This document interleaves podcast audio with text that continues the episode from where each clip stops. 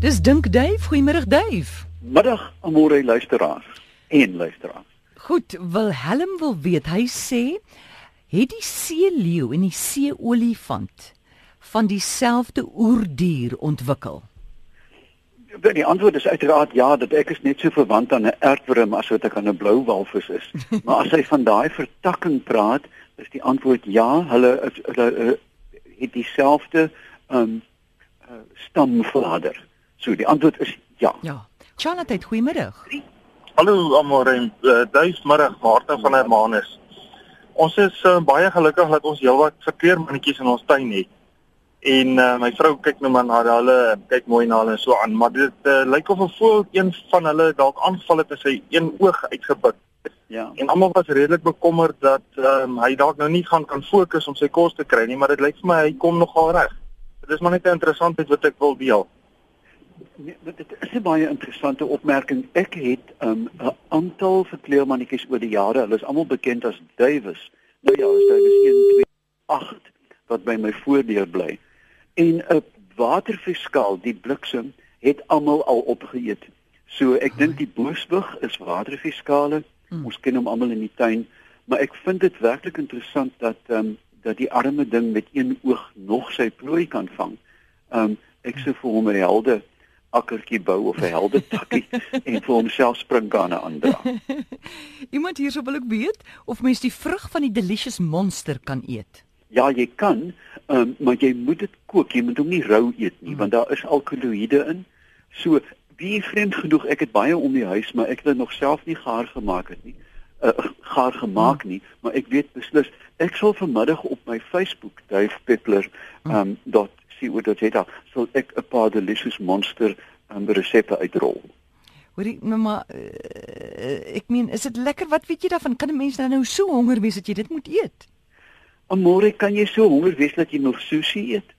of jy weet 'n hele klomp ander goed natuurlik. Ehm um, jy weet regtig oesters, het jy nou regtig gesit mm. en gedink aan hoe 'n oester smaak sonder dat jy hom 'n bietjie aanjaag met goed?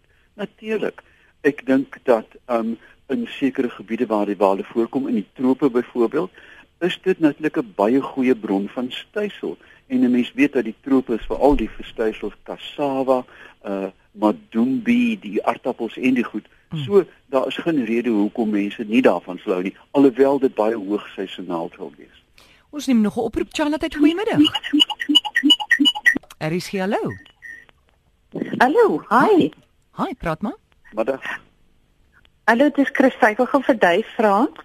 Ehm um, my kinders woon in 'n woonbuurt waar daar so 'n natuurlike dammetjie is, so 'n vlei dammetjie waar wit eentjies en kolgaanse almal daar saam leef. Maar ons het nou gesien, ehm um, skielik hier toe dit nou begin warm raak, het die eentjies baie min geraak skielik. En nou dan is daar nou van die eentjies wat uh klein uh, klein kykens het dan is hulle omtrent 12. En dan is hierdie langnek reiervoël daar, dan vang hy hom elke dag een of twee. En dan skielik is daar niks van daai kykens oor nie.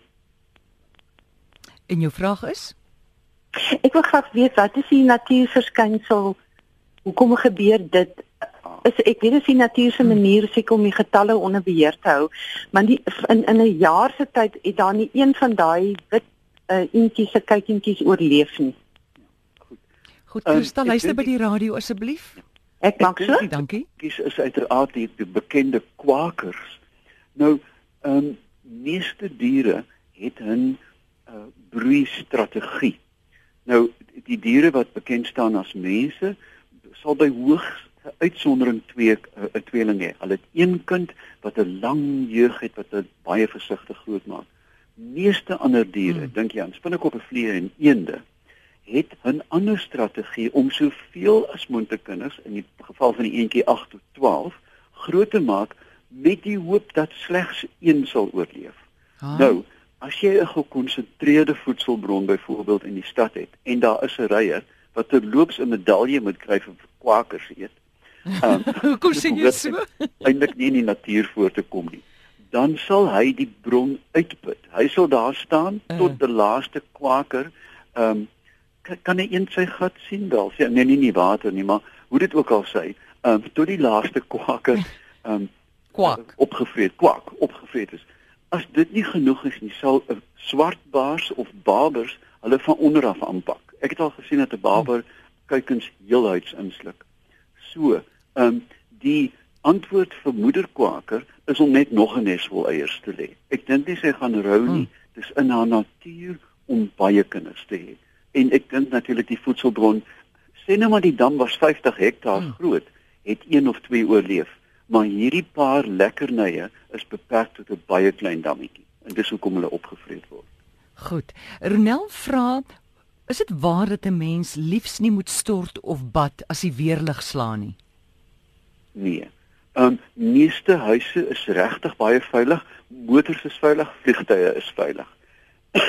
ek dink dat in enige moderne huis is die waterstelsel geaard en veral as jy binne 'n jy kan binne in 'n koperpyp sit terwyl die weerlig slaan en niks oorkom nie want die lading gaan om jou. Oh. Daar is wel een vorm van ehm um, weerlig, die sogenaamde wat noem hulle bol lightning bal hmm. weerlig wat 'n plasma bal is wat byna soos 'n blou skynsel soos 'n gees deur 'n huis kan beweeg en dan moet jy liefs nie aan die ding raak nie. So as jy as die blou bal verbykom, hmm. hou jou voete onder water, maar jy's in die algemeen veilig teen weerlig. Hoorie, uh, hoe kom hy deur die huis? By die venster of die... Hulle kom gewoonlik by 'n venster in en dan met 'n ligte sus geluid. Dit is regtig 'n baie volksvreemde en wêreldvreemde verskynsel, sogenaamde ball lightning, dat dat hy weet hierdie hm. vreemde bal beweeg en dit is hoë energie plasma en ek dink dit sou baie onwys wees om te gaan karring aan die ding. Maar jy weet as die bal verbykom lê stil in jou bad.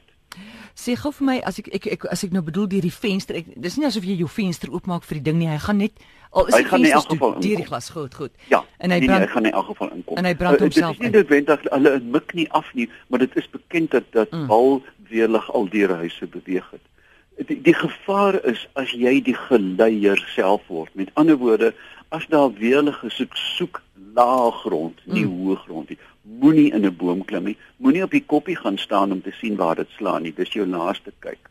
Mm. En jy mag ook seker nie kan jy swem as dit donder weer slaan? Ja, absoluut. Kyk, die, ja. die donder weer tref baie die water en veral seewater omdat die geleier van seewater hoër is as varswater. Maar ek dink nou nie, kyk in die ou dae was daar 'n uh, Esther Williams was so 'n aktrise wat so suur swem gedoen het. Ja. As jy nou gaan swem in die plaas dan moet jy lê met jou tone in die lug soek jy 'n nou moeilikheid. jy moet jou bene op is waterballet in 'n plaasdam. My ouma het gesê jy moet altyd so plat soos 'n preslap lê. Moenie snaaks so goed doen as daar weerlig is. Hoorie, Annetjie sê, wat beteken die woord amandla wat altyd op saamtrekke geskryf word? Ek sê dit vryheid, is dit nie? vryheid, freedom, Amanda. Amanda. Uh, ja. Goed. Ja, wie seker gerus vir Amanda vry stryd om vrou. Dit geskryf. Ja. Maar sover ek weet is dit vryheid. Goed, Charlotte, goeiemôre. Môre ek moet dit praat asseblief. Jy kan maar praat. Ek luister. Ag, ek wil weet jy wil praat so van die weer. Uh met die swaar weer. Ek het weerlig afleier in my tuin het. En dit is baie die hoogste die, die hoogste punt op my eiendom. As ek verseker as jy weer slaan dat die weerlig afleier sal tref en nie byvoorbeeld my swembad of my stoep nie. Ek sal by die radio luister, dankie. Ja, kyk eh, 'n uh, mens sien gewoonlik waar daar gevaar is vir weerlig. Kyk gaan kyk gerus in die Kreeu Wildtuin. Jy weet waar dit die hel uit die aarde uitslaan. Is daar weerlig afleiers? Dit is 'n standaard metaalpen wat geaard is. Met ander woorde, hy is letterlik in rou aarde geplant en dan gewoonlik met 'n skerp punt. Hoe skerper die punt, hoe meer um, aangetrokke is die ontlading tot daai punt. So, indien jou huis op 'n redelike hoë gebied is en daar's gereeld weerlig, sal dit baie um voorsienend wees om wel vir jou 'n weerlige afleier daar te maak. Dit beteken ook dat dit meer as gewoonlik daar gaan slaan want jy soek mos nou moeilikheid, maar dit sal jou beveilig. Dit is eintlik intedeel in sulke gebiede 'n baie goeie idee. En dit is waar die Afrikaanse hm. woord bliksemafleier vandaan kom. O, so dis 'n dis so 'n formele woord bliksem storm. Dit was 'n bliksemafleier. Ag man, nou dat jy sê jy aard die storm, vertel gou nou weer daai mooi storie hoe jy altyd sê 'n mens moet geaard wees. Dis ook waar die woord geaardheid vandaan kom. Einste wie môre dit raak mos nou Kersfees se kant toe. Uh. En ek dink daaraan in baie opsigte, hoekom is mense onseker of ongelukkig? Ja. En ek deesdae skryf ek dit al hoe meer toe aan 'n gebrek aan geaardheid. Ons vat eenvoudig nie meer aan die aarde nie. Ons maak nie kompos nie. Ons ons laat iemand die onkruid uittrek. Ons snoei nie bome nie. Iemand doen dit vir ons.